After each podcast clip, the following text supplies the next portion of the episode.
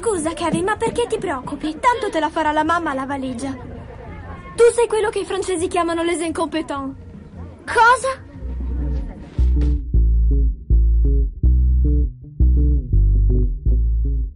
Ciao a tutti e bentornati sugli Incompetenti, eh, il mio podcast di cinema preferito tra quelli che conduco. Io sono Andrea Basti, con me ci sono come sempre Francesco Chignola Ciao ciao. e Lorenzo Bertrucci. Come sempre. Episodio 23, in realtà prima Dio delle... santo, veramente? Sì, Madonna. abbiamo fatto un po' tanti, troppi ragazzi. Ne volevamo fare un altro prima delle 23 vacanze. solo stasera, ne abbiamo registrati 23 Tutti. Volevamo farne prima delle vacanze uno dedicato solo a Tenet, ma probabilmente non sarà possibile, Non quindi sa. sarà quello prima della pausa estiva. Episodi, episodio bello denso in cui il tema ricorrente sarà il fatto che io ho torto e i miei colleghi, amici, compagni mi daranno contro, per cui iniziamo subito dal primo su cui non siamo d'accordo. Ehm, produzione Netflix, Charlize Theron protagonista, Old Guard. Vai Lorenzo. The Old Guard è un film Netflix eh, il cui massimo pregio, a mio modo di vedere, è il titolo, che tutto sommato è carino, non è un po' ironico. e mi è piaciuto questo titolo. Volete dire qualcosa voi? Il, Allora, accenna, accenna un po' di trama. accenno, allora, questo film della regista Gina Prince by the, by the Wood, by the Wood. Gina Prince by the Wood, regista di due film che voi avete visto e io no, quest- cosa questa abbastanza ormai proverbiale. Sì. È un film in cui Charlize Theron fa la eroina d'azione androgina, quindi uh, sorpresa, ed è un immortale che guida una banda di immortali vestiti tutti in maniera blanda. Sono persone che hanno vissuto millenni, hanno mm, tutte le eh, esperienze di battaglie di tutta la storia umana, però sono tipo... Hanno sviluppato il vestono- cattivo gusto. Vestono da H&M. Sono degli immortali blandi eh, che scopriamo essere immortali eh, dopo che gli sparano forte forte e ri- poi ri- rinascono, proprio gli si ri- rimarginano le ferite e rima- ri- ritornano così in, in auge e fanno come se non fosse successo niente perché ormai sono morti un sacco di volte. E la storia è che c'è questo dr- drappello di immortali che nel corso dei secoli si è andato formando e vanno a risolvere piccoli, piccolissime questioni politiche, eh, tipo salvare delle orfane africane, credo giusto quello, perché alla fine si vede nelle... eh, ci sono delle vecchie foto d'epoca, eh, come in ehm, What We Do in the Shadows, ci sono le foto d'epoca con le facce loro photoshoppate per far vedere che vivevano anche nel passato. E cosa fanno? Hanno passato la, la vita lunghissima a dare da bere agli assetati in qualche guerra e a fare cose tutto sommato di poco conto, che poi per una, una questione di pura fortuna, io credo, eh, che scopre Civetel e Geoffort con uno dei suoi classici bacheche piene di foto con i, con i fili che collegano cose, lui ha scoperto che in realtà per qualche motivo che è, ripeto, in- inspiegabile, salvano tutte persone che poi a loro volta salveranno altre persone, quindi è una specie di Ponzi scheme del, del salvataggio di persone. E, una delle, quindi dei modi più inefficaci e in- inani, nel senso scritto tutto attaccato, di, di eh, canzone sfruttare di come si chiama quello lì. sì esatto di sfruttare l'immortalità. Se eh, inizialmente questo eh, modo di que- questa storia eh, senza dubbio originale dei, dei nostri eroi viene raccontata è, ovvio è una cosa di per sé eh, strana e unica e quindi nel momento in cui loro te la raccontano per interposta persona che è una giovane soldatessa americana di colore che si è appena scoperta ella stessa immortale per il col solo scopo di avere qualcuno a cui loro possono spiegare la storia degli immortali e così noi possiamo saperla La sputiamo sugli archetipi sugli della narrazione, vabbè. artifici. Se dapprima appunto questa storia è comunque interessante perché a un certo punto arriva Luca Marinelli e fa io ero nelle crociate e tutti fanno ah eh, lui era nelle crociate e poi arriva quell'altro di quel film con Marion, Cotillard senza le gambe e fa io ero nella guerra di, Napo- di, Napoleone e tutti fanno sì è vero questo più o meno questa è, la, è anche un po' la, la sceneggiatura. Dopo, eh, si, eh, dopo, il film diventa un, un film d'azione un action uh, molto molto molto canonico uh, con classiche, le classiche figure de eh, lo studioso che pensava di fare una cosa buona perché gli è morta la moglie, invece ha scoperto che ha fatto una cosa cattiva e allora poi si riallea con i buoni. Quello che pensava di fare una cosa buona invece ha fatto una cosa cattiva e quindi è l'elemento di disturbo all'interno del, dello stesso team degli immortali. Il fatto che forse proprio tutti, tutti immortali per sempre sempre non sono. E la morte che quindi torna a rifare capolino capoccella in questa storia di immortalità, evidentemente anche un po' perché qualcuno si è reso conto che non c'era poi tutto questo pathos se questi andavano a sparare e, e sapevi che comunque non sarebbe morto nessuno, dici, come dire, perdi un po' anche di adesione ai personaggi, di vicinanza e empatia con i personaggi. È un action canonico con le scene d'azione dirette maluccio, da una regista che non, non, mi confermate non viene dall'action perché... No. Ecco. Che, un film che si lascia guardare, che dura un po' troppo, che si prende un sacco di tempi dilatati laddove potrebbe non farlo e che può piacere se passate oltre il, no no non sto facendo nessuna illazione sulle com- capacità cognitive capacità.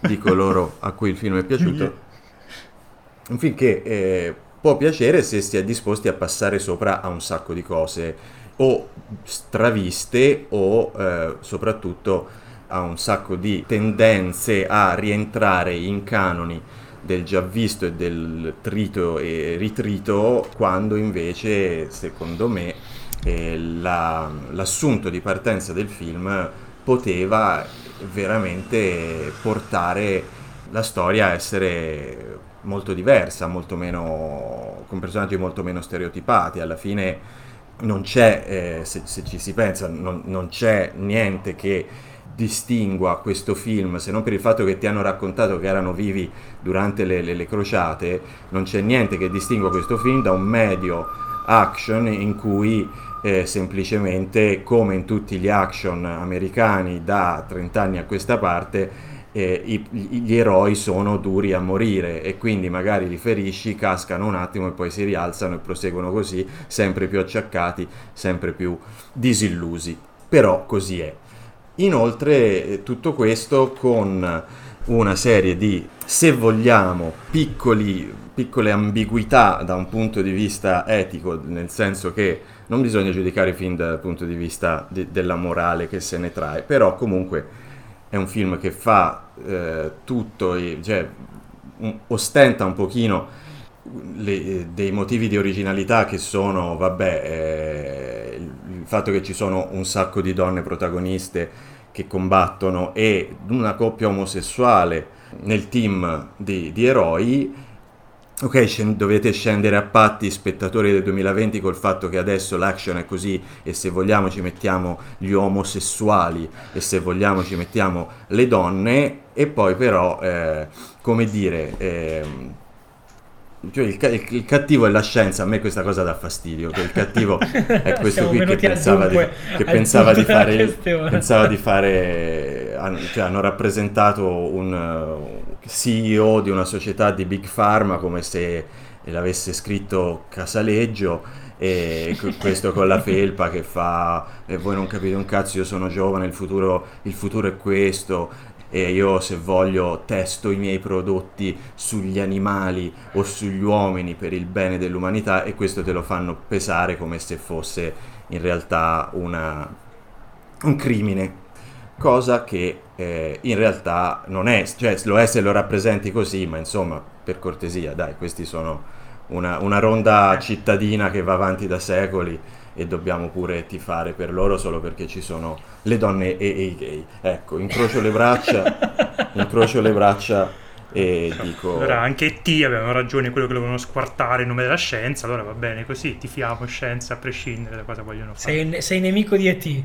Ma non avevo le T lo volevano squartare perché volevano vedere l'alieno come era fatto dentro Qui non è che lo volevano squartare per salvare vite umane, per trovare eh, la cura. Dicono ti torturiamo per sempre, che tanto finché non capiamo come cazzo funzioni. E tu dici, sì, ma però mi sembra un, una posizione per il bene dell'umanità che può essere moralmente... Ma loro non hanno mai parlato del bene dell'umanità. E comunque se mi dicessero che si trova il vaccino squartando ET, squartiamo ET. a cos'altro che serve? Che è un po', comunque è un po' il sottotitolo di questa puntata. Esatto, squartiamo ET. squartiamo ET. Vabbè, Vabbè Francesco, sentiamo... Vuoi infierire? No, io no, in realtà io mm, forse ti ricordi male il film non mi è così dispiaciuto. Ma poi non era, era il governo che voleva squartare te, non lo scienziato. ah, vabbè, e il governo era il cattivo. Eh, no, il film non mi è dispiaciuto. Diciamo che col passare dei giorni la mia opinione si è avvicinata un pochino di più. Cioè, scusa, di tu sei grande, grande ammiratore della Russia sovietica, il governo è cattivo e gli imprenditori del Big Pharma sono buoni. Vabbè, comunque non usciremo mai da questa cosa. No, e no, sono d'accordo, cioè, son d'accordo con uh, molte cose che ha detto Lorenzo, in realtà, anche se poi il film lo sono abbastanza goduto, eh, devo dire, sono d'accordo sul fatto che è un film cioè, realizzato in modo un po', un po blando, certo. E, e, no, la cosa che mi ha colpito di più è il fatto che questi personaggi, pur avendo questo so, sottostrato di storia dentro di loro, tutta questa esperienza che hanno accumulato in secoli e in secoli di battaglie, di volte che sono morti, cioè non, non, non, tras, non traspare dai, dai loro volti e dai loro comportamenti per non parlare del modo in cui sono vestiti, insomma.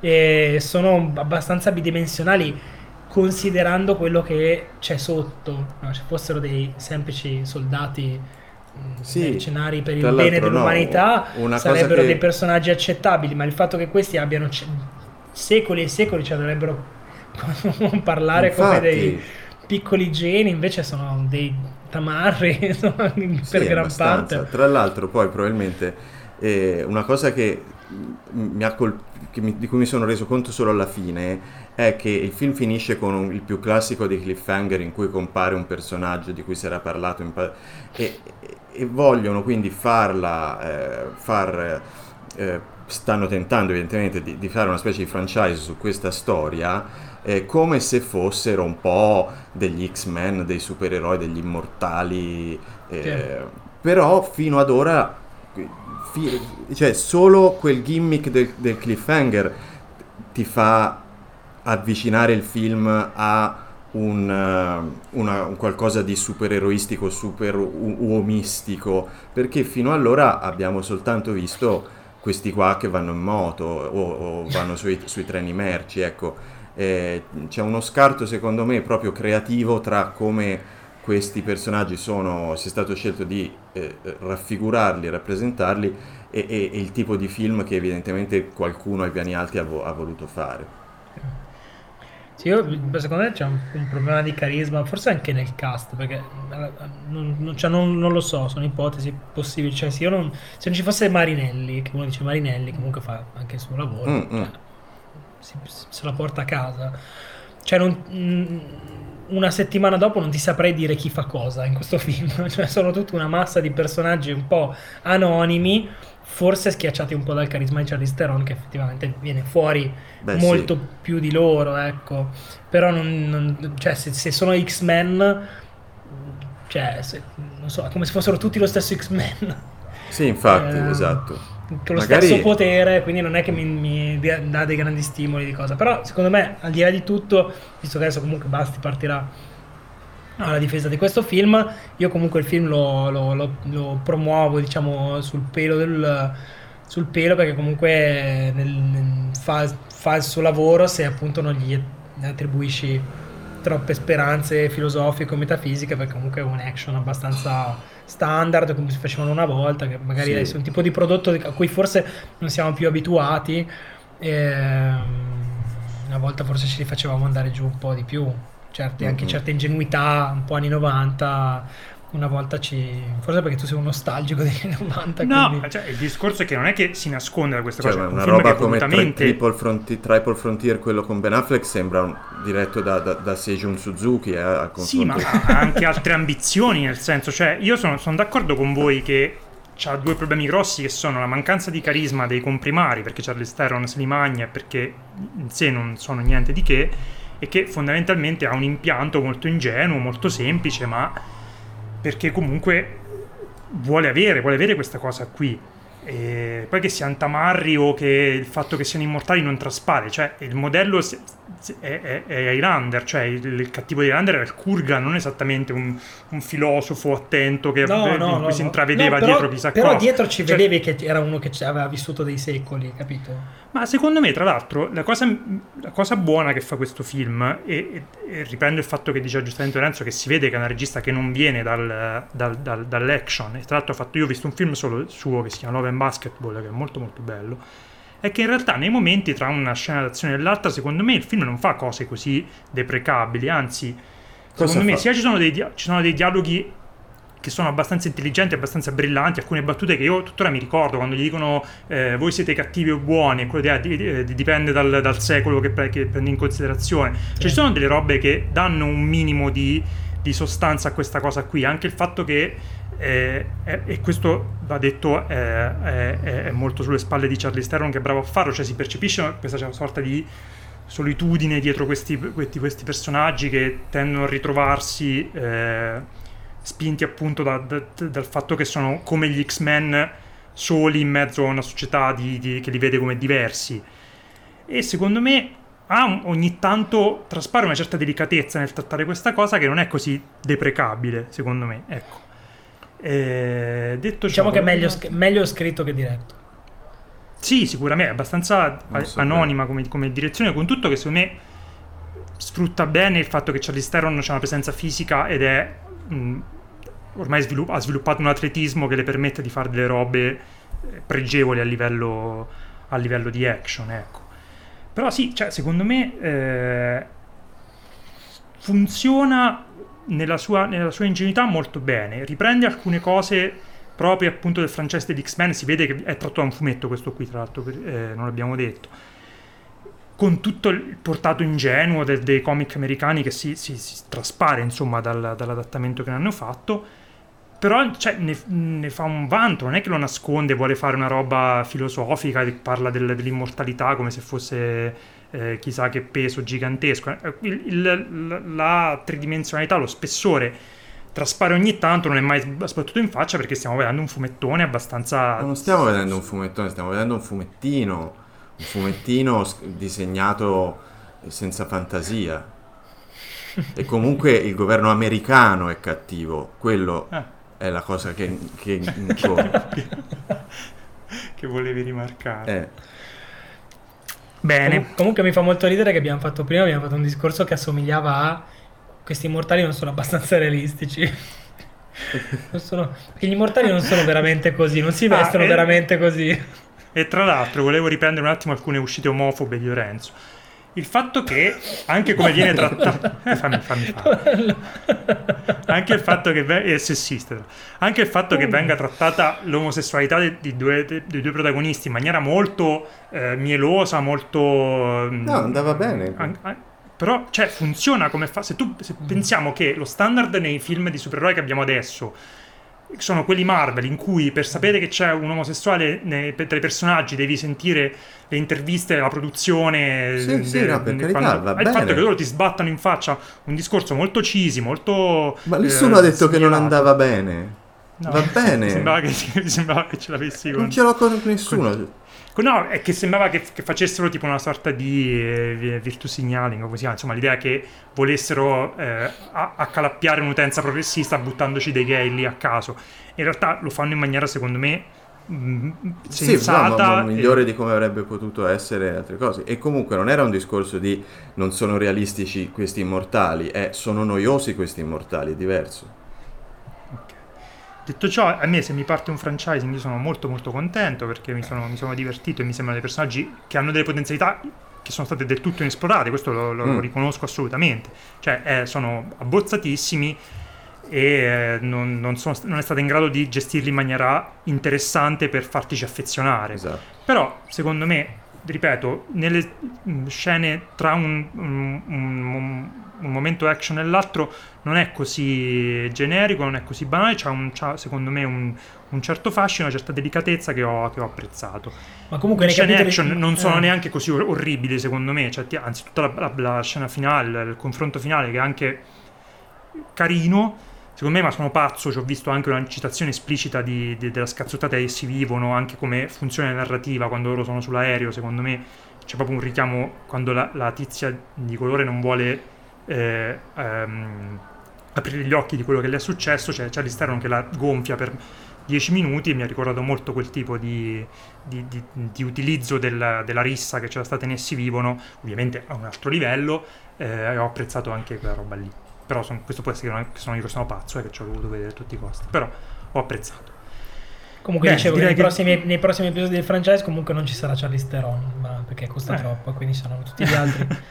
e il cattivo Uguali. sarà il, il 5G. sarà il, cu- il, il Kurgan. Va bene, Quest- abbiamo 20 minuti per All che sono decisamente troppi. Adesso passiamo a un altro film in cui non ci troveremo d'accordo eh, ah, Old Guard lo trovate su Netflix, questo qui invece è su Disney Plus. Non è neanche del tutto un film, si chiama Hamilton e Francesco spiegaci perché dobbiamo vederlo. Perché? Ah, questo non è del tutto un film, è quello che si suole definire un clickbait. cioè noi eh, parliamo di, abbiamo messo un non film dentro per attirare eh, povere vittime ad ascoltare questo podcast. No, in realtà parliamo di Hamilton. Ehm, che appunto trovate su Disney Plus. Che cos'è Hamilton? È una lunga storia. Ve la faccio molto breve. E Hamilton è un musical uh, che, uh, che, è stato rappresentato a New York cinque anni fa, la prima volta. E in questi cinque anni ha, è diventato un fenomeno di costume che poi si è anche esportato all'estero perché adesso è anche West End ed è anche stato rappresentato in altri paesi del mondo, ma soprattutto a Broadway è un musical che ha eh, diciamo abbastanza stracciato, stracciato record di diverso tipo, uno dei quali era l'inaccessibilità di questo musical, cioè chi, vedere, chi voleva vedere questi appassionati di musical che, eh, che si ascoltavano magari Hamilton su Spotify o si andavano a vedere i pezzettini che loro avevano fatto in tv in questa o quell'altra trasmissione disperavano all'idea di poter vedere Hamilton dall'inizio alla fine. Uh, sarebbe dovuto uscire l'anno prossimo nelle sale, quindi probabilmente in Italia mai. Um, in realtà a un certo punto la Disney, che ne ha acquisito i diritti per una cifra spropositata di diverse decine di milioni di dollari, o forse centinaia, ha deciso, vista la situazione internazionale, eh, di eh, stavo dicendo di promettergli Ramaya. Di, um, di metterlo su Disney Plus quindi alla disposizione semi gratuita de- del mondo intero. Eh, grazie bella mossa. Ho apprezzato molto perché anch'io erano anni che dicevo non vedrò mai Hamilton prima, prima della vecchiaia come molti altri musical uh, o li vai a vedere a teatro o non li vedi invece per fortuna ora lo possiamo vedere tutti, però lo possiamo vedere solo in inglese con sottotitoli in inglese, facendo un po' fatica perché comunque è bello serrato, però si, si, fa, si può guardare. Allora, Hamilton è in brevissimo perché l'ho già fatta lunghissima, è mh, mm, la storia romanzata tratta da una biografia di uno dei padri fondatori degli Stati Uniti, il più sfigato, quello di cui non si ricorda nessuno in Europa, nessuno lo conosce, anche se sui 10 dollari. L'unico motivo per cui viene conosciuto in Europa è che sui 10 dollari eh, perché mm, è una figura molto mm, considerata, molto marginale rispetto a Jefferson o Washington mm. o Adams o altri personaggi di questo tipo. In realtà ha mh, attraversato le vite di tutti questi personaggi in modo tangen- tangente e poi ha rappresentato in realtà è una figura molto importante per determinati motivi eh, nella, nella, cultura americana. E, ehm, là, eh, questo musical che è stato ideato e eh, scritto e musicato e tutto quanto da questo, da questo signore molto simpatico che si chiama Lin Manuel Miranda ha una particolarità, cioè che tutti i ruoli che eh, sono nella storia sono stati ricoperti da persone bianche, lui li ha fatti recitare da persone di colore oppure eh, portoricani, centroamericani ehm, e di questo tipo, quindi creando una sorta di... e poi tro- trovando all'interno della storia di Hamilton anche dei temi attuali che avevano a che fare con l'immigrazione, che hanno a che fare con l'integrazione, eh, nonostante questi fossero effettivamente dei bianchi. Questo è diciamo, l'artificio per cui Hamilton si è fatto notare all'inizio. In realtà, eh, diciamo così, chi ama i musical di Broadway non può proprio, e parlo con chi non li ama, non gli parlo nemmeno, ma chi li ama non può non rimanere colpito se non eh, innamorato di un musical così perché è esattamente poi il sogno bagnato degli amanti dei musical di Broadway perché come alcuni dei migliori musical di Broadway prende una storia di cui mh, mm, probabilmente nessuno gliene fregava niente e ne trae un, un, una roba incredibile con delle canzoni una canzone più bella dell'altra dei numeri mm, di coreografie strepitosi un cast mm, messo insieme che quello che vediamo su Disney Plus, il cast originale, è un cast perfetto, delle genialate che non si è visto elencare. Eh, insomma, è un, cioè nel suo genere assolutamente un capolavoro. Poi quello che vedete su Disney Plus non è un film, non è l'adattamento cinematografico del musical, è una ripresa teatrale, è una ripresa fatta molto bene. Eh, nulla da dire da un punto di vista tecnico, ti permette anche di godere piuttosto bene di quelli che sono tutti i ehm, gli ingranaggi scenici che ci sono all'interno del, del, del, del, musical. Ci sono, per esempio, lui ha il musical ha, un punto di vista nel palco del, degli, degli, ingranaggi scenici che permettono di ricostruire in, in, diretta il flashback oppure di tornare indietro nel tempo per rivedere una scena eh, è impossibile spiegarlo senza vederlo comunque ci sono tutte queste serie di invenzioni. Eh, poi il musical ha, ha avuto una, eh, una la, la, fama del musical è stata molto eh, come dire ingrandita dal, dalla, dalla, grande passione che il presidente Obama aveva per questo musical lei, lui e sua moglie ma questo, di questo ne parlerà probabilmente Basti malissimo. E in realtà eh, cioè se, se, siete appassionati di questo mondo, assolutamente non, non, dovete perdere, non so, probabilmente siete appassionati di questo mondo, lo sapete già. Se invece volete entrare, insomma, nel mondo di Broadway per vedere il, il, cioè, il massimo della professionalità, della figaggine, eccetera, Hamilton è, è assolutamente il punto, il non plus ultra. Um, non credo di avere molto da aggiungere su, su, su questa cosa. Eh, vi consiglio, okay, di, vi consiglio vuoi... di, vederlo e basta. No, io rapidamente, io, uh, me, io, sono un amante dei musical, anche quelli eh, di Broadway. Questa era una cosa che mi aveva sempre un po'... Eh, avevo sempre guardato con un po' di dubbio, un po' di ritrosia, eh, fondamentalmente perché è per il rap che è la cosa... Non, non, che lo distingue dai musical classici che sono quelli che a me piacciono di più, quelli più tutti song and dance, eh, ballati più sgargianti. E qui c'è molto rap e R&B che sono mus- canzoni che ho, mm, generi che io non ascolto. E l- devo dire che eh, all'inizio, proprio inizio inizio della mia, della mia, prima visione ho avuto un po' di eh, mi ha fatto un po' l'effetto, soprattutto in alcuni punti eh, in cui lui ovviamente eh, ha un lavoro difficilissimo perché deve rac- raccontare questa storia lunghissima, piena di personaggi che eh, spazia in, eh, nel corso di vari anni, la deve raccontare in maniera eh, serrata, divertente, in musica e, e, e reppata, quindi onore al fatto che, che ci è riuscito e che ci è riuscito così bene.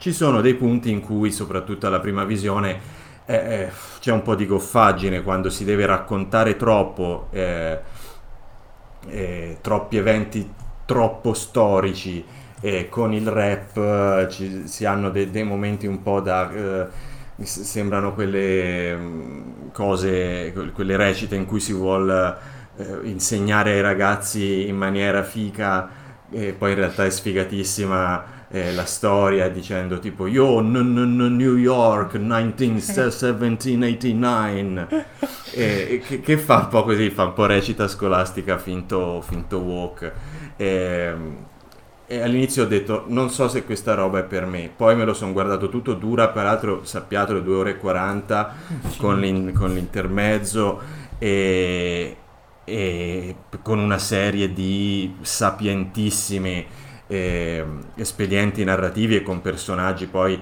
no, non, si, eh, non, si, si ver- non, si, vergogna affatto di eh, inserirci un perso- personaggi più scopertamente comici, numeri più eh, chiaramente a- acchiappa pubblico, eh, c'è una canzone che sembra proprio presa e uscita pari pari per com'è la canzone, per quello che racconta e nel modo in cui lo fa, da Moana di, di Disney. Helpless è veramente un pezzo di, di, di, un film Disney, tant'è vero che lui ha scritto poi le canzoni sì, per Moana, no? E okay. Vaiana, com'è che si chiamava? Eh, Oceania, insomma, Oceania. quello, quello lì. Sì.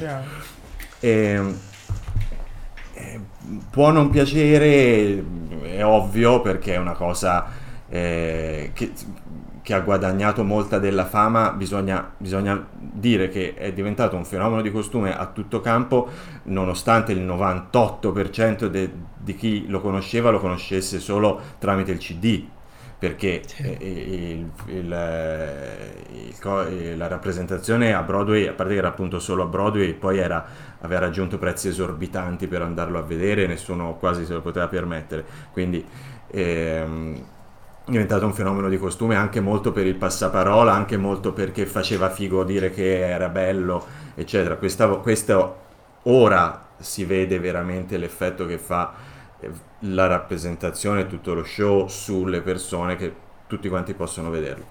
Eh, a me è piaciuto molto, devo dire che la, spesso mi ritrovo qua e là a guardare non solo canzoni che mi sono piaciute, ma anche punti in cui ho trovato che ci fossero degli espedienti particolarmente geniali di narrazione o di messa in scena. E anche così facendo l'altro giorno mi sono riguardato l'inizio e ora che avevo un po' più chiaro tutte le dinamiche dopo averlo visto una volta e non sono proprio riuscito a smettere di vederlo fino a un'ora e un quarto perché oh, scorreva molto di più e anche un po' eh, respingente. All'inizio se non sei un, eh, un, parlante di madrelingua inglese perché questi ti raccontano la storia rappandola velocissimo ehm, con personaggi che sono peraltro molto meno familiari a noi che, che non agli americani. Quindi magari la prima volta può essere un po' complesso eh, però è così, è chiaramente bellissimo e è facile poi perdersi eh, in tutto il diluvio di meme, eh, videini fatti poi dagli attori col, col cellulare eh,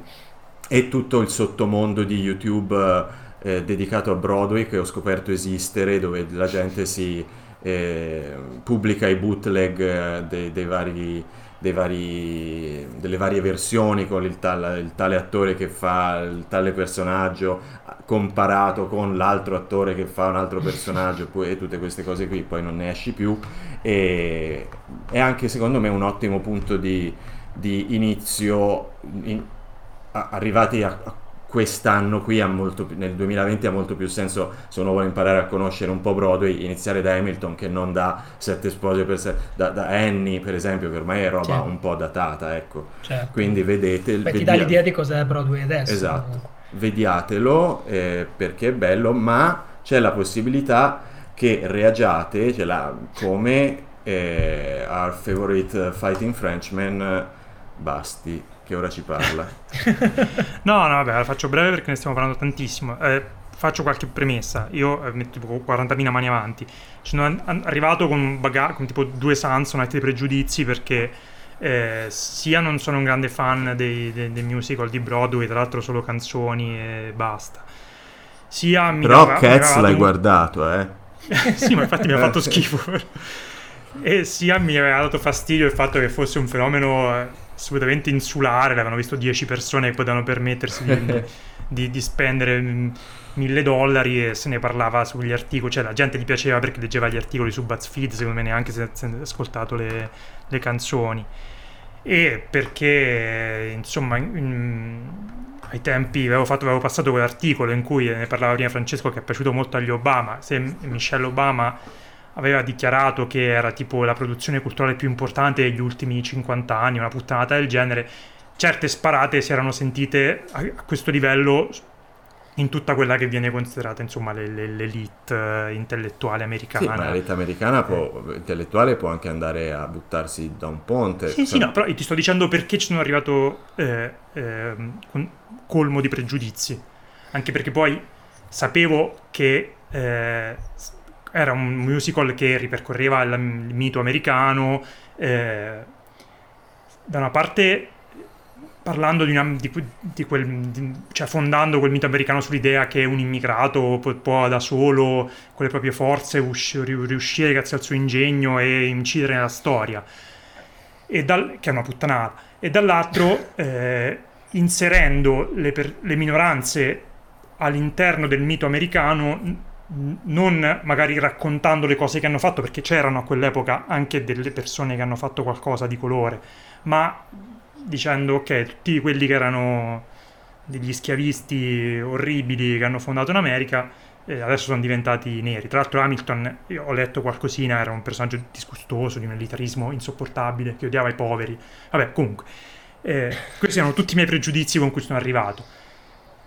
Le cose buone che posso dire una volta che l'ho visto è che eh, è particolarmente stonato vederlo adesso sapendo che cosa è successo poi in America a livello politico, cioè l'idea che uno dei motivi per cui abbiamo Trump è che ai tempi Obama si occupava di far vedere Hamilton nella Casa Bianca piuttosto che occuparsi di quelli che non hanno più, non hanno più votato democratici dopo.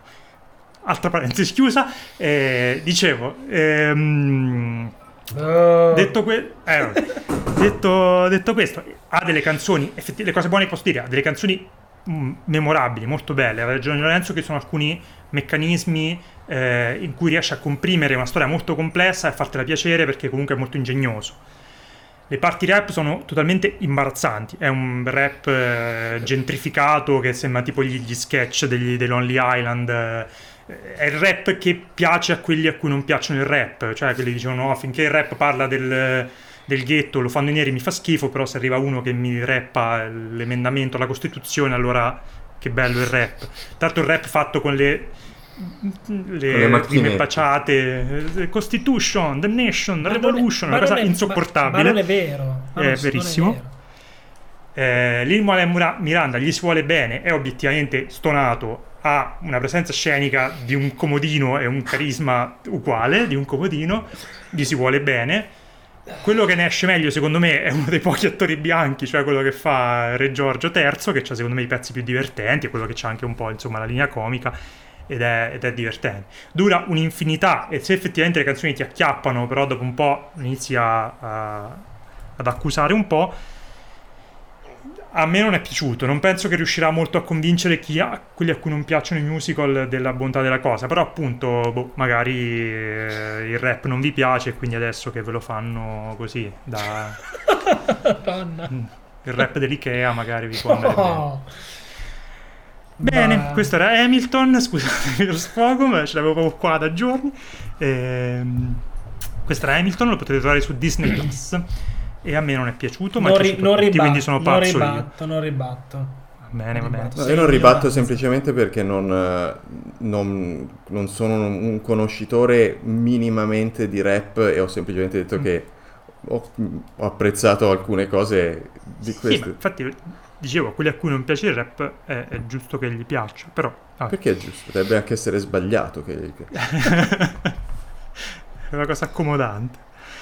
Bene, passiamo invece adesso a Palm Springs. Oh, Andrò molto veloce perché... Ci, sì, ci siamo un po' eh, dilungati no, un po' troppo, quindi vado super super veloce. Esatto. Però allora, cos'è Palm Springs? È una mh, mm, variante, una commedia romantica, una variante di ricomincio da, da capo, quindi eh, loop temporale in cui un, eh, personaggio deve imparare a mh, mm, essere meno egoista e riuscire in qualche modo a uscire da questo loop temporale, di questo giorno che si ripete. La variante rispetto a Ricomincio da capo è che eh, la commedia romantica è molto più marcata eh, perché eh, in questo loop il protagonista, eh, Andy Samberg, coinvolge anche un'altra, una ragazza interpretata da Cristina Milioti, mi pare che si chiami, Christine. che era la, la, la, ma- la, madre di How I Met Your Mother. Eh, quindi loop temporale, concept che secondo me ha, negli ultimi anni aveva dato il meglio di sé e in realtà nel, nella fantascienza c'era come si chiama, eh, Source Code che era molto bello e mm, come si chiama quello con Tom Cruise? The Day After Tomorrow? No. Eh, Avevano cambiato poi nome in... Uh... Sì, Live, Die, Repeat. Live, Die, Repeat, che era molto bello. Invece qui mh, fa piacere rivedere, insomma, tornato alle, alle sue origini, perché, insomma, f- non fare un rapporto con... Eh, con Ricomincio da capo, il giorno della marmotta è un, po', è un po' complicato, però devo dire che in questo eh, re- riesce comunque a reggere nonostante il fantasma del film di Bill Ma- con Bill Murray alle spalle, soprattutto perché secondo me è molto divertente, molto brillante eh, nella parte iniziale quando insomma deve eh, costruire e far vedere la mitologia che, si, che, c'è attorno a questa giornata che si ripete, come il, mm, il, nostro protagonista che noi incontriamo in media stress, quanto già ormai da un, da un bel po' è, è bloccato in questo, in questo, loop, è riuscito un po' a adattarsi a questo nuovo tipo di esistenza.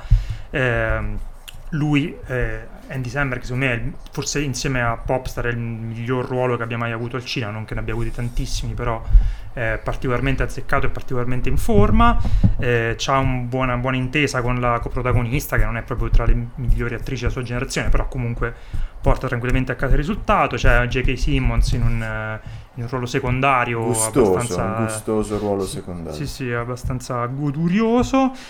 Mm, cosa dire, bel ritmo, gag divertenti, secondo, c'è, c'è, anche un po' un certo nitidismo che è, è abbastanza inevitabile visto il tema, come c'era, c'era anche tutto sommato in, in Il giorno della marmotta.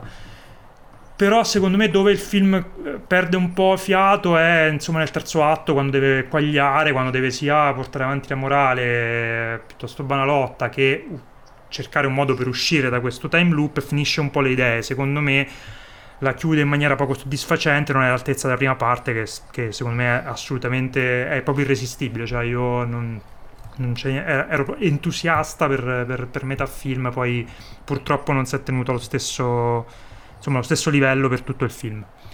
Avete visto entrambi? Vai Francesco, dimmi cosa ne pensi. Io sono, sono d'accordo con te, mi sono divertito molto, un film direi cui non posso dire nulla se non che l'idea non è sua, che, l'ha avuto, che l'ha avuta qualcun altro prima. Eh, però mi, cioè, mi, mi, mi, gasa il fatto che eh, an- cioè, dopo 25-35 mila volte in cui la cosa del time loop è stata sfruttata, si riesca ancora a sfruttare con questa intelligenza, con questa creatività. Io, tu hai citato un po' di esempi, io citerei una serie di Netflix che chiama Russian Doll Ah, oh, è molto molto, eh, molto molto bella anche quella. Che era più bella di Palm. Springs. Eh? Sì, sì. Era più bella più di bella Palm di più bella di, sì, probabilmente più bella di Palm Springs. Ha più, più, tempo anche per svilupparla, diciamo. Palm Springs ha questo difetto, chiamiamolo difetto, tra virgolette intrinseco del fatto che dura 90 minuti e deve chiudere, come dicevi tu, quagliare a un certo punto. Però io, senza spoilerare quello che succede, quello che fa lei a un certo punto, diciamo, per dare una svolta alla questione, mm-hmm. l'ho mhm. trovato molto intelligente, cioè una poco plausibile se volete, poco credibile, no, ma molto intelligente poco dal punto di vista narrativo. È poco realistico, esatto. Io direi che però... i, time, loop non funzionano così eh. nella realtà, però però ci accontentiamo. Esatto, e comunque sì, top, cioè è proprio un film a cui non si può dire di no. Ma giù come un bicchiere giù, d'acqua. Esatto, sì, proprio freschissimo.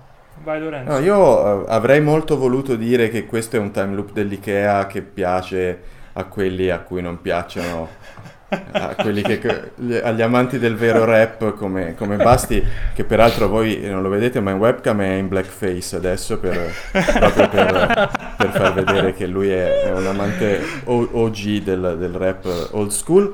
Eh, è molto carino il film, ehm, è molto... Eh, ben riuscita e utile eh, la trovata che, per cui lui all'inizio è già eh, molto avanti in mm. questa ripetizione del time loop, per cui non ci devono rispiegare tutto come se fossimo arrivati adesso. E purtroppo tutti i film del time loop non, vanno, non riescono mai ad andare oltre al fatto che per uscirne bisogna tipo trovare l'amore o il senso della vita sì. che è la famiglia. E, e fra l'altro qui c'è a un certo punto lei pensa di aver capito appunto che la morale è che deve risolvere qualche cosa di irrisolto in famiglia, ma sbaglia e, e fa un'altra cosa.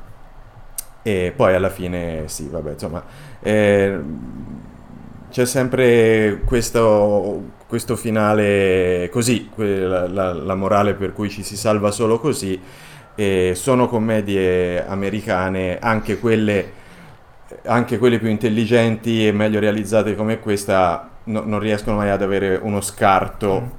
su, sul finale e questo non ha lo scarto sul finale. Comunque eh, avercene, bravi, carino, eh, viva, viva Palm Springs. Non, non io tra l'altro vorrei, visto che siamo stati brevi, vorrei spe- spezzare una lancia perché Andy Samberg sono tutti buoni a dire che è bravo e simpatico. Mm. Vorrei spezzare una lancia perché Steve Migliotti, che è una che personalmente tengo d'occhio da un sacco di tempo da fan di How I Met Your Mother, ma è che aveva dimostrato in, già in piccoli ruoli di essere molto brava, per esempio faceva, lei faceva la moglie di, eh, di Leonardo DiCaprio in Wolf of Wall Street, sì, sì. aveva avuto un ruolo anche in Fargo, la serie ovviamente non il film, ehm, dove si era dimostrata estremamente brava. E qui è finalmente cioè, la protagonista che speriamo la catapulti ehm, nel, nel, nell'Olimpo delle donne. Poi tra l'altro lei canta, perché noi che amiamo veramente Broadway sappiamo che lei era la, la, donna di Once, nella versione di Broadway di Once. Eh, quindi sappiamo tutto a differenza di te che non sai niente di Broadway. Niente, schifo. Bene, questo era Palm Springs. Adesso passiamo nel um, film che è disponibile per Apple Plus. Come si chiama il servizio di Apple? Apple TV Plus. Apple TV Plus, la prima produzione di Apple TV Plus di un certo peso. Si tratta di Greyhound con Tom Hanks, visto che è un film di sottomarini. Chiamiamo il nostro esperto mondiale di film di sottomarini che è Lorenzo Bertolucci. Vai, Lorenzo. Buonasera, eh, sono, sono, proprio io e sto in questo momento googlando, ecco, per, perché questo film Greyhound che è interpretato e addirittura scritto da Tom Hanks mentre eh, era malato, eh, è stato diretto da un cartonato di, di, umano a nome Aaron Schneider. E questa è l'ultima volta che sentirete questo nome perché eh, questo film che eh, ha un sacco di pregi e un sacco di cose per cui eh, si fa ben volere da me è anche un film che ahimè ehm, nella, nel suo andare secco, dritto al punto, tagliando tutti i punti morti eh, di film di questo genere, dei quali si dice se fosse durato 20 minuti di meno sarebbe stato veramente... Eh, questo dura effettivamente 20 minuti di meno, dura anche mezz'ora di meno. Dura, dura, un'ora e mezzo secca secca, neanche, e se purtroppo... tutti i titoli praticamente. Esatto, e purtroppo è, è diretto in maniera molto molto anonima e, e, questo non lo rende il gioiello che avrebbe potuto essere. Siamo, eh, e ora passo alla trama, siamo nella eh, seconda guerra mondiale e c'è un sommergibilista al primo eh, incarico eh, da capitano di, eh, scusate, da un, eh, un, capitano di nave da guerra al primo incarico eh, al comando di una nave che deve eh, fare un percorso molto difficile scortando natanti ehm, che trasportano... che, che ridete? Insomma, fa ridere come hai detto Natale. Volevo chiederti, posso, posso dirlo? Sì. Volevo chiederti una quanti.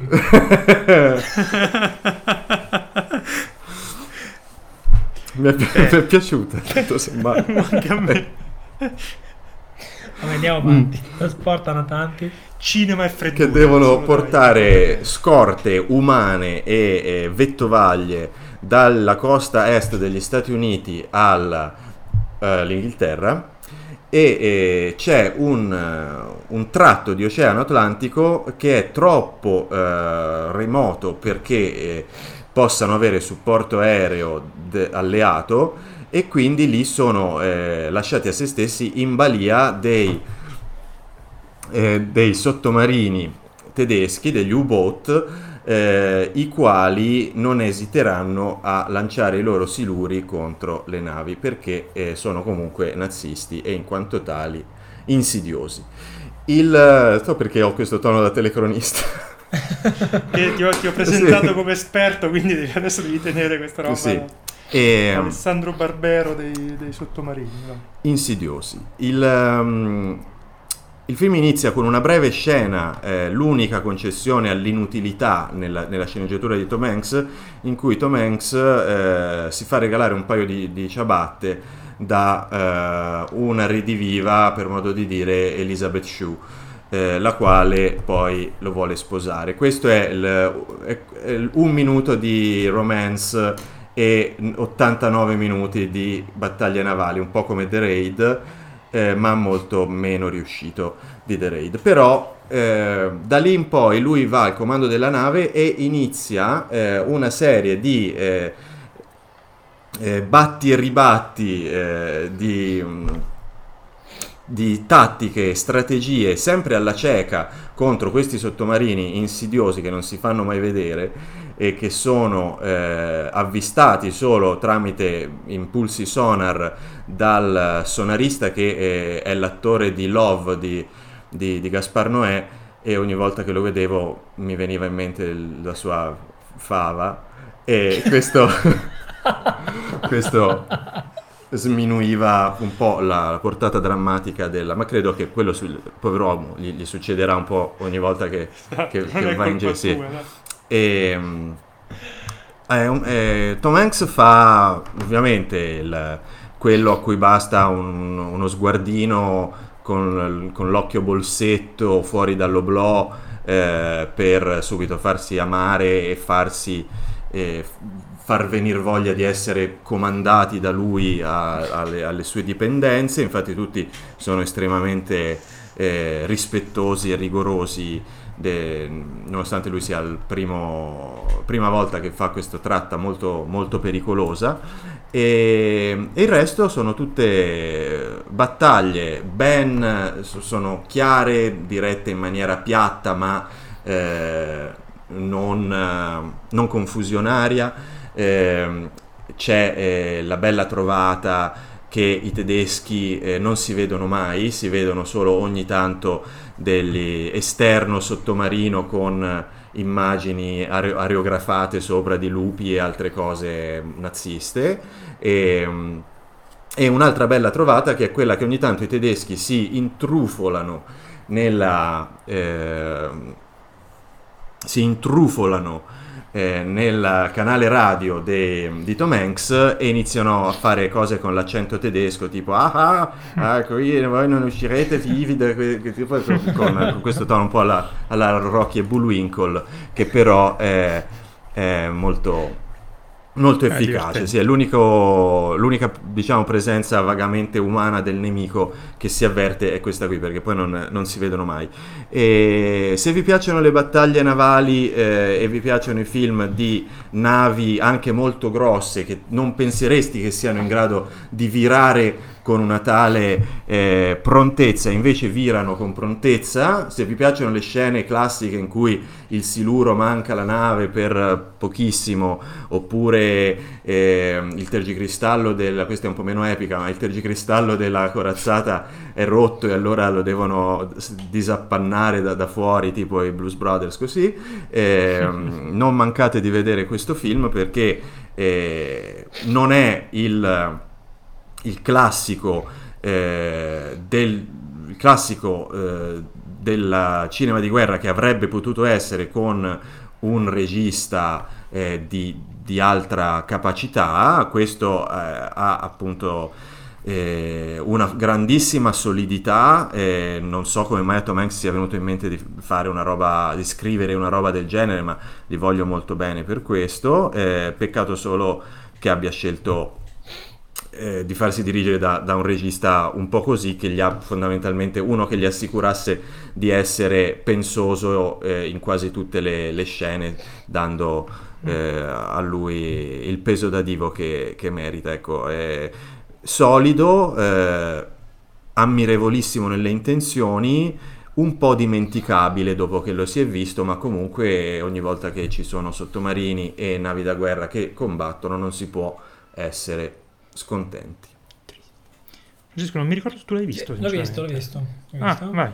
Ma sì, non Rapido? Ho, non ho molto... Proprio... Eh, non ho, eh, no, non ho molto da aggiungere. Bello, breve, molto breve, che è una cosa che come sapete è sempre un grandissimo pregio. Eh, fa quello che deve fare, non si perde via. Supercazzola infinita di cose incomprensibili che vengono dette tutti i minuti del film. Cento volte la parola convoy Qual è l'altra parola che dicono 100.000 volte? Starboard. Starboard. Esatto. Starboard. Eh, così. Che è babordo, no? Sì, è uno dei due. O, o tribordo, uno dei sì. due. Mm. Se non è zuppa. E, uh-huh. e quindi basta. E quindi, eh, lo so. E quindi niente, godibile se appunto avete voglia di mm. un 65 minuti di gente che dice cose che non capite e esp- cose esplodono. Eh, Nel mare, però. E gente, che, c'è, c'è, e, gente, c'è... e gente, che, si comporta bene l'una con l'altra. Va. Esatto. A parte i nazisti, no, nazisti, i nazisti no, con i nazisti si comportano male. Tra di loro, bello, che i nazisti sì. brutto.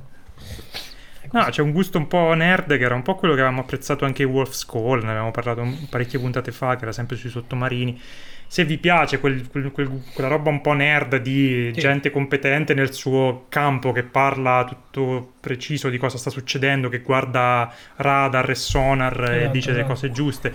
E c'è quella cosa bellissima che sono tutti super educati uno tra di loro, si rispettano sì. i ranghi e vengono tutti... L'unica cosa che volevo segnalare, ne avevo parlato, avevo accennato a voi, è che cioè, io, perlomeno a me è sembrato veramente una, una bizzarria di questo film il fatto che di solito in questi film ci si aspetta che ci sia una sorta di a volte di sottotesto, di, di, di una morale, di, di un, un, un, tema, di qualcosa che viene sviluppato. E in questo film ci sono le tracce di quello che sembrava essere un tema, c'è quella roba che dicevi delle, delle pantofole, c'è questa gag ricorrente del cameriere che cioè del cuoco, quello che è, che continua a portare la colazione a Tom Hanks e Tom Hanks non riesce a mangiarla perché succede sempre qualcosa. Detto così sembra di... Charlie Chaplin. Elsa Poppin. no, ogni volta la popolazione diventa più grossa. Insomma, c'è, c'è quasi come se ci fosse La nave di una fantasma. notte all'opera. e le caricano tutti. Eh, però effettivamente è la linea comica del film perché c'è questa roba sì, qui è, è comicissima se si molto... pensa che poi muore uno dei pochi che muore quel, quel cameriere esatto. quindi...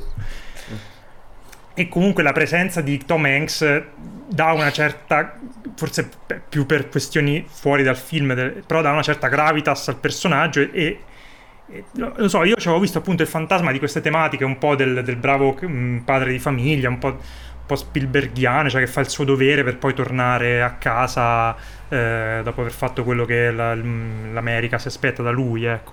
Però poi eh, questa cosa completamente sparisce perché appunto il film è, è cortissimo e va sub, subito al punto ed è molto appassionato del, di, quel, di, quel, gusto appunto un po' nerd della battaglia navale. E questo però appunto gli dà una cosa bizzarra e trovi questi moncherini di questo tema che non viene sviluppato se tu mi chiedi di cosa Qual è il tema del film? Che le navi sono grandi e manovrarle è un po' complesso, però non c'è molto. Cioè, è un film privo di sottotesto, che è una cosa strana, secondo me. Non che sia un problema, però l'ho, l'ho rilevata come, come sì, strana. No, cioè, mi sembra bene a sottolinearlo che nel pezzo. caso qualcuno. Cioè, ci, quella fetta di pubblico che guarda i film di sottomarini per le scene di pantofole resterà deluso eh, da, questo, da questo film purtroppo la pantofola mi rimane un po' irrisolta, esatto. ve lo diciamo prima perché magari vi appassionate le pantofole ma non, non, mi, non viene molto risolta la cosa. Ecco. Ok, questa era Greyhound, si trova su Apple TV Plus. Non abbiamo, non abbiamo detto Howard Hawks, qualcuno doveva dirlo, lo dico io. L'hai detto ah, sai, un po'. Eh. Adesso passiamo al penultimo film, eh, ai due film in cui escludiamo Lorenzo, andiamo velocissimi, vai Francesco con ma First Cow. Ma se vuoi dire qualcosa Lorenzo, anche se non hai visto... First Cow è un First film... Cow è, è, è, è, grave che tu non l'abbia visto. È un film DreamWorks su una mucca che diventa presidente. no. vai, allora, First Cow è... Devo andare velocissimo che c'è già Andrea che mi fa i gesti tipo cotaglia, Eh, così. esatto. Eh, no, allora, è l'ultimo film di una regista mh, eh, molto amata nel circuito indipendente, si chiama Kelly Reichardt. C'è la possibilità che voi non abbiate visto alcuni dei suoi film o nessun suo film.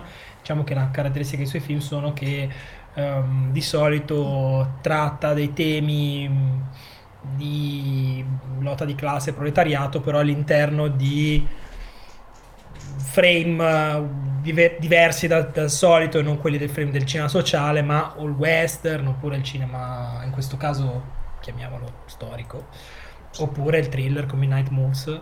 Mm. Eh, è una regista molto, molto, molto amata, molto, molto originale sia per la messa in scena il modo in cui racconta i suoi film, è un'autrice vera. Eh, questo film ha, eh, in questo film, come in un suo precedente film che si intitolava molto bello, che vi consiglio, che si chiama Myths Cut Off, torna, Bello. eh, eh sì, torna nella- nell'America del, del- diciamo della metà dell'Ottocento, più o meno, prima metà dell'Ottocento, comunque nel, nel XIX secolo, per raccontare la storia di due personaggi che si incontrano eh, in questa in- in- nell'Oregon che è la terra d'origine della regista una terra che lei conosce molto bene. Sono un cuoco e eh, un eh, oddio sono un cuoco e un cinese Una mucca. detto così però effettivamente il cinese in sé non fa No, credo che, credo che fosse un militare Sì, sì. cioè, eh, coscritto e poi fuggito. Sì, esatto, fuggita in fuga, si fanno amicizia, si crea questo bond tra di loro, James Bond tra di loro e... Il legame, c'è la parola italiana, Sì, perché hai voluto dire perché, Bond? Perché mi fai fretta, io non riesco a fare tutto così in fretta. Scusa, scusa, vai con l'ansia, calma. l'ansia, ok. Si crea questa amicizia, questo legame di amicizia tra loro due finché il cinese scopre che questo cuoco fa dei buonissimi... eh, fa buonissimi biscotti, sembra una cazzata così. fa dei buonissimi biscotti, eh, però ha bisogno del latte per farli. Scoprono che È è un'avventura arrivata- grafica. sì, esatto. Scoprono che è arrivata in questo posto la prima mucca del titolo. Tra l'altro c'è un dialogo del film in cui dice First game. She is the first cow.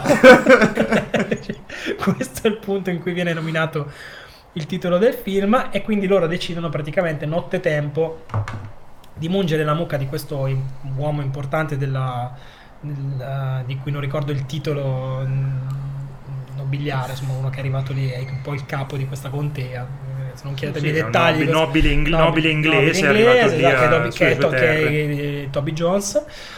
Ehm, e praticamente loro decidono a nottetempo di mungere questa mucca per fare i biscotti e per venderli al mercato a tantissimo perché dopo due giorni dicono potremmo comprarci una casa dopo aver venduto 18 biscotti non si capisce il valore del denaro nel 1820 è un po' Madonna, l'hai detta così, però arbitrario. sembra- No, no, ma guarda, allora, Eh. mi sono dimenticato di dire che il film è bellissimo. Cioè, il più Eh. bel film di cui parliamo stasera, a parte Hamilton, che non c'è Probabilmente niente. sì.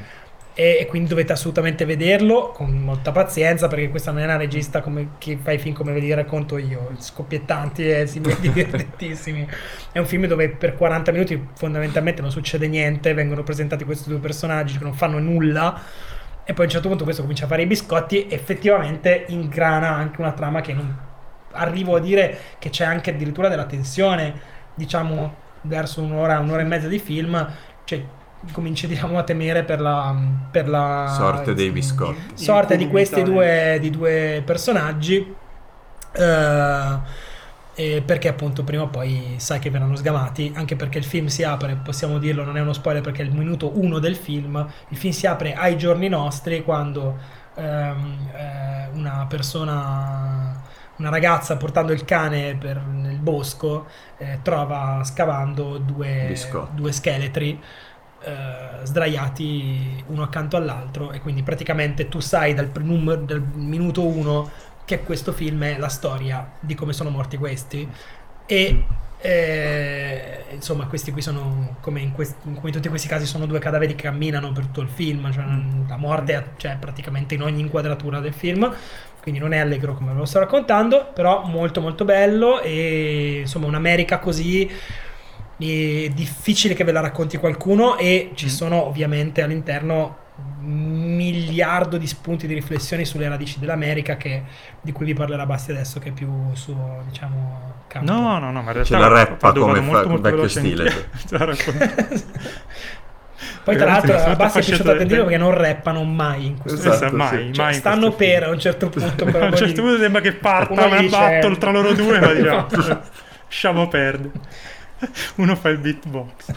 No, eh, no, dico veramente proprio due, due- due robe. Eh, quello che dicevi giustamente tu è che il- come quella, quel- l'incipit nella sua brevità comunque dà un tono al film che proprio lo- gli dà una dimensione pazzesca perché comunque eh, continuamente il film sembra attraversare dei momenti placidi in cui ti affezioni ai personaggi, in cui le cose sembrano andare bene, però hai sempre poi sullo sfondo il fatto che tu stai assistendo a qualcosa che non finirà sicuramente bene, quindi c'è questa tensione che attraversa tutto il film, veramente donata da- dall'incipit e, e- e non da molto altro che succede all'interno del- de- della trama, ma semplicemente proprio da, da questa, da- da questa atmosfera che eh, deriva dalla scelta del regista di raccontarla in, ehm, in flashback, diciamo una sorta di flashback Sì. di quello che è successo a loro.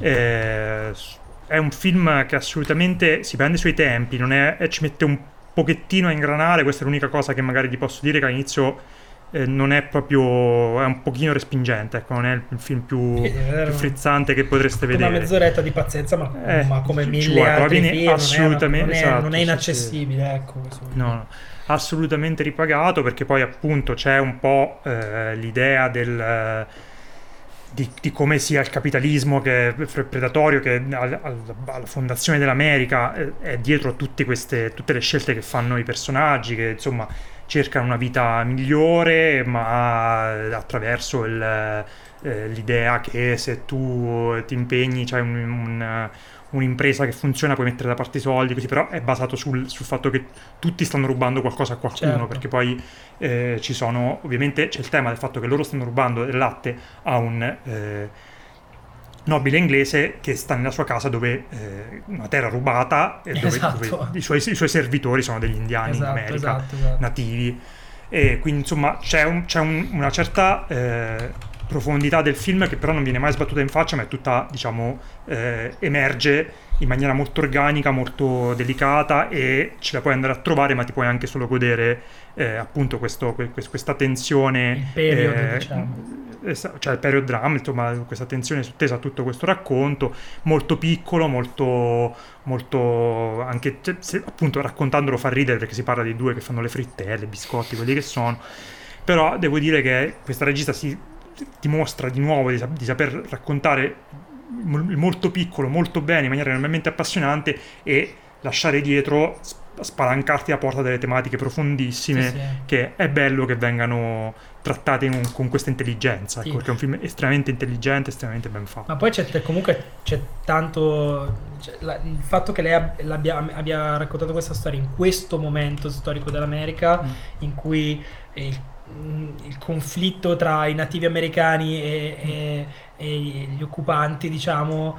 È ancora in qualche modo irrisolto, cioè mm, lui Sì, sì, no, ospita nella sua che- casa, lui ospita nella sua casa un capo indiano che si porta dietro una traduttrice, c'è una sorta di ipo- ipocrita rispetto eh, tra i due, non si capisce bene, ci sono queste, questa situazione un po' di imbarazzanti, eh, però capisci bene mh, che non è, non è un caso che abbia, che abbia messo, che l'abbia sì sì che l'abbia messo in, lì, in insomma, questo, in questo non nel 1820 e non 50 anni dopo, Mm. quando poi questa Mm. cosa sarebbe esplosa ehm, nel peggiore dei modi, insomma.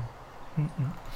Bene, questo era First Cow, vedetelo perché è molto bello. Passiamo con l'ultimo film, ne inizio a parlare io, si chiama The Rental, l'esordio alla regia del fratello scemo di, di James Franco, Dave Franco, che in realtà si dimostra mm, un un regista con una buona mano per l'horror, si tratta infatti di, un- di uno slasher abbastanza canonico, la storia è quella di due coppie che prendono eh, in affitto una villetta sul mare per il weekend, eh, arrivano lì, il tizio che gestisce questa villetta tipo Airbnb diciamo, è piuttosto inquietante, loro comunque decidono di rimanere lo stesso per il weekend perché la vacanza se la meritavano e poi accadono cose, lo, poi è lo slasher slasher e quindi insomma arriverà un killer e succederanno cose, inizierà a fare incetta di eh, giovani vittime.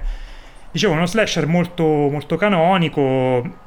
Quello che fa rispetto alla formula classica è da una parte dilatare i tempi, cioè mh, mm, allungare molto il setup e, e, ridurre la parte più il killer ammazza giovani a, nelle ultime battute del film. E in più eh, il gruppo diciamo inizia a disgregarsi, autodistruggersi già prima dell'arrivo del, del killer vero e proprio. Questa è una bella intuizione gestita molto bene perché comunque eh, Dave Franco ha una buona mano appunto nel costruire la tensione e nel dirigere gli attori che sono eh, molto convincenti, c'è Alison Brie che è sempre bravissima e riesce comunque a eh, farti affezionare ai personaggi e ehm, insomma riproporre una, una formula senza tra, tra, tradire diciamo le, le eh, i topos della, i topoi della, della, de, del genere ma eh, insomma rinfrescando un po' alcuni, alcuni elementi Uh, film abbastanza divertente, secondo me eh, ha qualche problema all'inizio, parte in maniera un po' goffa, ci sono alcuni spiegoni in- imperdonabili, quindi ci sono dei problemi di scrittura grossi perché ci sono proprio intere sezioni in cui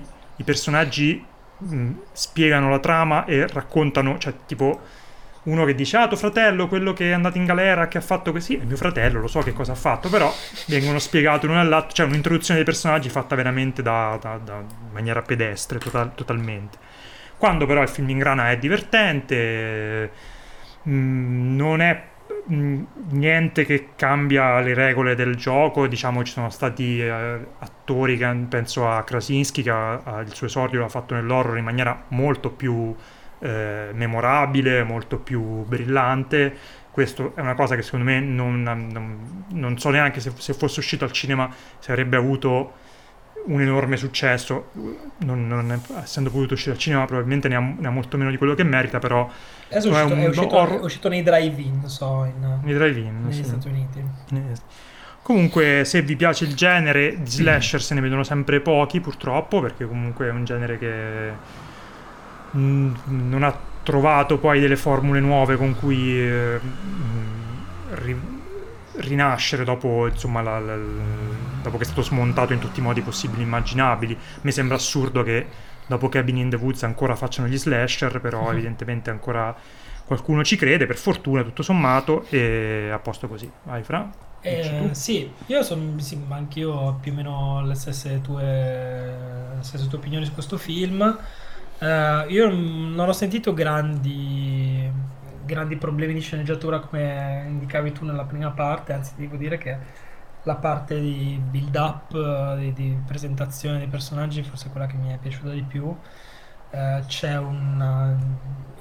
Il film in realtà sì è uno slasher, però è uno slasher un po' particolare perché in realtà quando interviene quel genere lì c'è stata tutta una situazione precedente che è più diciamo coeniana se vogliamo, cioè di una serie di sfighe, di cose che succedono una sopra l'altra per cui va tutto a scatafascio e poi il tutto si chiude diciamo con, con, una, con, con lo slasher ma ormai a quel punto lì questi sono già, come dicevi tu, spacciati da un pezzo, mm. quindi questo è la, il suo modo di riflettere, tra virgolette, sul genere. Poi mm. sul finale non parliamo perché dovremmo fare delle, degli mm. spoiler, ci saranno mille cose da dire sul finale che a me non è dispiaciuto, so che a te non è piaciuto.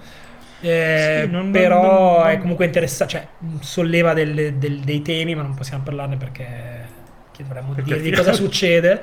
Mm, ed è un, effettivamente abbastanza una sorpresa, nel senso che io non, c'ero arrivato da solo eh, a quel tipo di conclusione lì. Um, sì, lui mi sembra che abbia una buona mano, um, sia nella direzione degli attori che nella, che nella regia.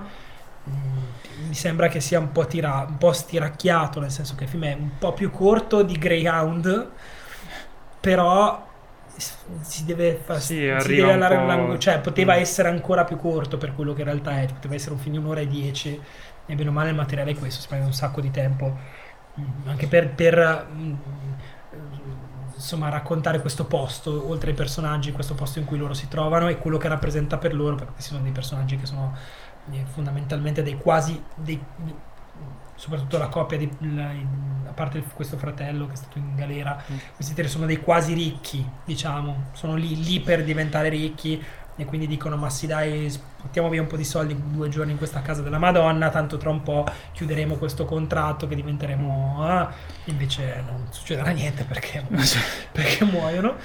E, um, però insomma dai sì carino. Non è che sono qui che mi strappo le vesti però dai mi sono divertito no perché secondo me sì cioè anche mm, sia tu che altre persone hanno detto insomma questo, questo finale che però cioè, secondo me poteva fare cose più interessanti appunto tutto il discorso del del, del, del fatto che all'inizio eh, sottolinea fa- eh, la, la, distanza economica tra un fratello e l'altro, sì. eh, sottolinea il fatto che mh, mm, c'è, un, c'è, una, c'è un, un, accenno alla tematica razziale che poi viene completamente abbandonato lì. Sì Vabbè, quello serve per, per, serve per, creare il presupposto sì, per, per depistare secondo anche, me anche ma per il fatto che questa qui gli girano le palle tutto il tempo cioè deve sì. girargli le palle per qualcosa perché sennò non si arriva è, a quell'altra cosa che succede dopo che non possiamo dire esatto. troppo difficile no, parlare di film così, esatto, così per, così. Mm. però è molto bravo a depistare sì, a cercare di, di, di scartare di, rispetto alle cose che ti aspetti però poi diciamo quello che quando io parlavo del fatto che è molto canonico perché comunque gli elementi sono tutti lì c'è quel moralismo degli slash per cui loro eh, si drogano e fanno sesso e poi sono vittime del, di un killer, che è una cosa abbastanza mm. classica. Però in questo caso, secondo me, non, non, non, sono vittime perché fanno drog- si drogano e fanno sesso, sono vittime perché sono del, sì, delle persone però sono, deprecabili. Sì, però le cose che fanno i deprecabile lo fanno perché sono drogati e perché sì, poi scop- eh, insomma, comunque cioè, c'è, c'è, un po' quel moralismo lì. Immaginatevi questo film che vi stiamo raccontando. esatto, più o meno è così. Ormai l'abbiamo che, detto. Che praticamente vi abbiamo raccontato. Però sì, cioè, è, è, più interessante quello che fa con la struttura che quello che fa, diciamo, e, e con, la, con, con, la, costruzione de, della tensione che c'è, è fatta molto bene, col depistaggio delle cose che con, eh, che, che con il genere che alla fine rimane abbastanza intatto, ecco. Bene. E questo dai, era The Rental. The Rental di Dave Franco. Sì. Bene. Abbiamo finito questa puntata enorme, fatto... ci, scusate. No, ma l'abbiamo fatta lunga come al solito, sono gli ultimi tre, abbiamo fatti tipo in dieci minuti. Abbiamo fatti... Sto sudando l'anima. Ci siamo tanto ah, divertiti. Mie... Sì, sì, bello. I miei colleghi mi hanno fatto spegnere il ventilatore, io sto sudando come un lavandino eh. più o meno. Anch'io quindi, non sono non... completamente privo di aria in questa stanza, quindi non ti preoccupare. Comunque, Diremo eh, che, diciamo che chiudiamo qui. Questa puntata Dimmi. si intitolava Uccidere E.T. E, e anche... e anche Viva le pantofole. Viva le pantofole, esatto. Eh. Allora, probabilmente riusciremo a fine agosto, se uscirà, a fare, faremo questo episodio di Tenet. Fino ad allora saremo allegramente tutti in vacanza. Le vacanze che peraltro abbiamo fatto, forse Lorenzo riuscirà a partire. Non lo probabilmente, so, no, no, non si sa. Sapere. Speriamo sì. per te. E quindi niente, grazie per chi è arrivato fino a qua e poi ci vedremo per questo speciale su Tenet se mai uscirà. Altrimenti ce lo inventiamo, facciamo questa cosa bella che facciamo un'ora di Tenet senza Parliamo averlo visto. Di Tenet. Io ci avevo anche pensato di fare una puntata dedicata solo a Nolan, fin, i nostri film preferiti di Nolan, però, che, che, è una di quelle robe che serve solo a trarre pubblico nuovo perché se la gente legge Nolan è contenta. Quindi per me se volete speriamo sentire, di non doverlo fare. Se volete sentire la nostra puntata speciale su Nolan in cui io e Basti raccontiamo di quando siamo andati a vedere Batman Begins al Metropol. sì, tipo 100 Alzate anni la mano adesso. Chiamate al numero verde adesso che vedete insieme ecco, esatto. No, scriveteci agli incompetenti gmail.com. Bene, vi salutiamo, grazie per chi è arrivato fino a qua Buon e buonanotte. Ciao. Buongiorno, quello dove, quando cazzo ci ascoltate. ciao. ciao.